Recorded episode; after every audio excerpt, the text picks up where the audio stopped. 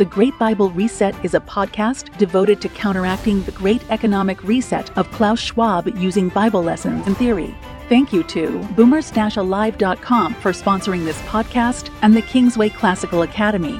This week, we are continuing our study on the great books of Western civilization and their effect on our current economical and spiritual crisis. And now, your host, Oliver Woods. Welcome again, ladies and gentlemen, to the GreatBibleReset.com, where we beat the drum incessantly for the Book of the Covenant in Exodus 20 through 24. This is true Christian, uh, true Christian nationalism, or better, a true Christian nation. Uh, there's a number of imposters floating around out there claiming to be books that define Christian nationalism, and since we've got Exodus 20 through 24, there's no need, there's no need to waste money on these books um, in defense of Christian nationalism runs to about 400 pages of um, philosophical psych- psychobabble. Uh, it presumes to lay a foundation of political theory on which to build an edifice of political theology. And that's exactly backwards, and it, it does nothing but tempt God. Uh, there's another book of political theology called the Book of the Covenant. It runs to about six pages, and it was written by God in uh, Exodus 20 through 24.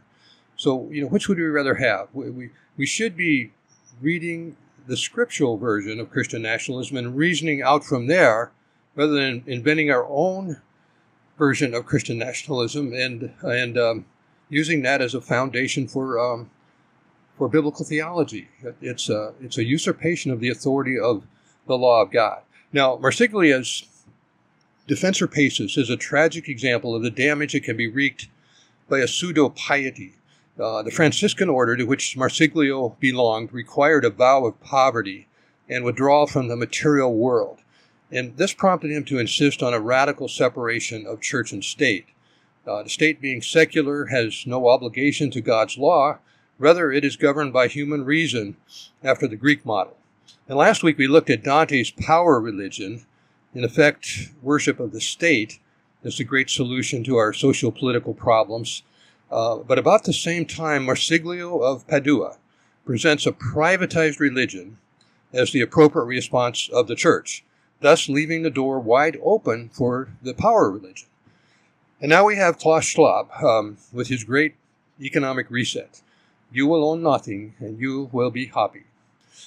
During this period, Edward I is striving for dominance over the Scotland of uh, William Wallace and Robert the Bruce and he expels uh, the Jews from England. Florence is rising to power and influence in northern Italy. Ironically, Edward I, the conqueror of parliamentarian Simon de Montfort, holds his second model parliament in 1295. In 1312, Pope Clement suppresses the Knights Templar, who had risen to power as financiers of the Crusades. The English longbow dominates the battle, and the first cannon are made of forged iron in 1324 France.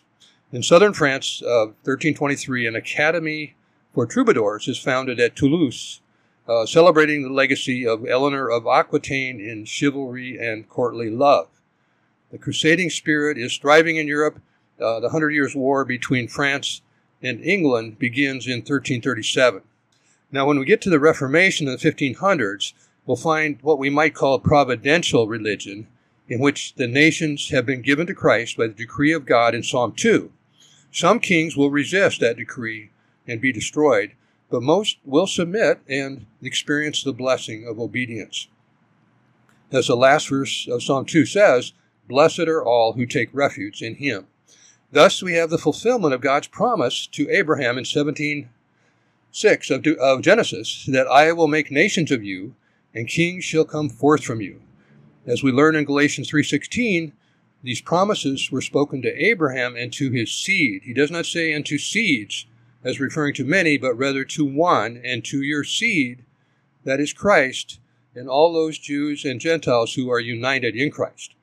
And we see this prophecy also in Daniel 7:27, where it says, "Then the sovereignty, the dominion, and the greatness of all the kingdoms under the whole heaven will be given to the people of the saints of the highest one."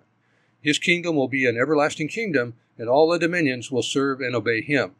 So it is the spiritual seed of Abraham, not the physical seed, that God will bless.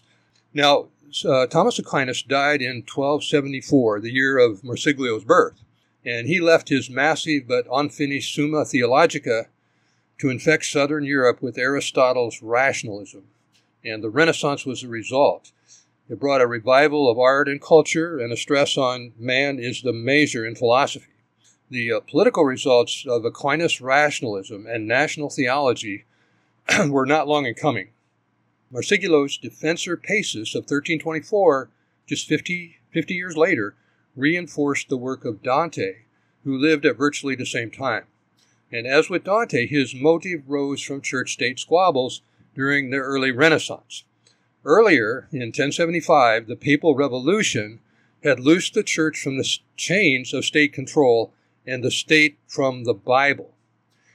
And these writings confirmed the state as an entity not only separate from the church, but separate from God. And thus began the era of a secular state that has extended to the present day.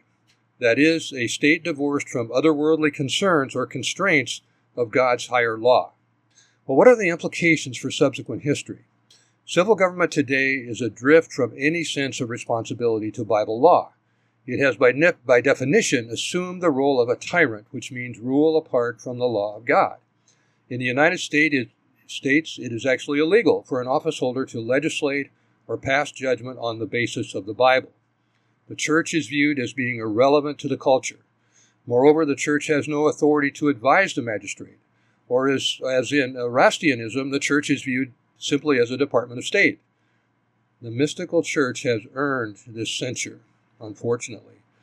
The evil outcome is everywhere obvious today. We have rampant crime, war, abortion, sodomy, sky high taxes, illegal seizure of property are just a few of the many symptoms.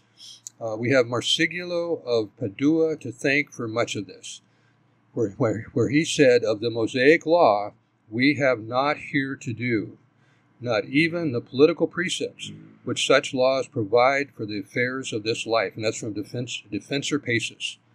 And it doesn't get much more blatant than that.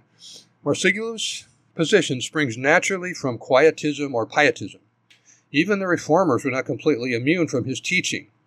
Hobbes and Rousseau's theories of the state came from Marsiglio, according to Alan Gewirth.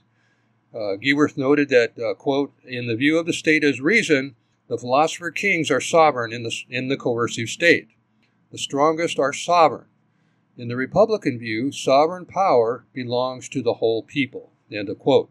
Now, virtually every national revolt has borrowed from one or another of Marsiglio's misguided ideas.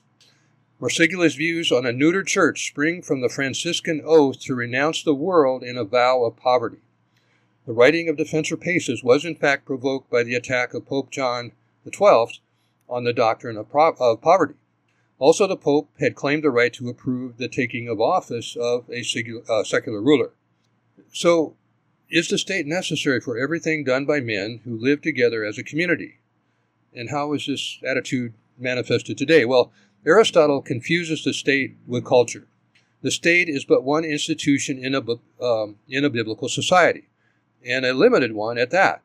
Its God ordained purpose is the application of biblical law to settle disputes that may arise within society or adjudicate criminal cases. This is important, uh, but a limited role. And so, contrary to Marsiglio, the state is not necessary for everything done by men who live together as a community. Such a view diminishes the more foundational role of church and family within society, the latter being the intended provider of health, education, and welfare. This view of the state makes the family and the church increasingly irrelevant and sets the state at war against the culture. For example, today in America, we find the nuclear family under attack as an anachronism that no longer meshes with such new realities as homosexual, homosexuality, open marriage, LGBT, um, and so forth. So tomorrow we'll get into Marsiglio's teaching uh, in a lot more detail. Meantime, uh, check out our details on the supplements at boomers-alive.com. Uh, buy one, get two free, buy one, get three free. Uh, these supplements have the elite National um, Sanitation Foundation uh, badge of quality, the NSF badge of quality. And uh, only a handful of restaurants in each city have earned um, this elite Michelin stars quality seal. And uh, uh, check that out. Um, it helps to support uh, the school at kingswayclassicalacademy.com. And uh, we'll see you tomorrow. Thank you for listening to today's episode. For more episodes, visit greatbiblereset.com. And to help support the podcast and Kingsway Classical Academy, visit our sponsor at boomers-alive.com. To learn how to get your high school diploma and bachelor's degree on the same day, visit kingswayclassicalacademy.com and save up to $100,000 on college tuition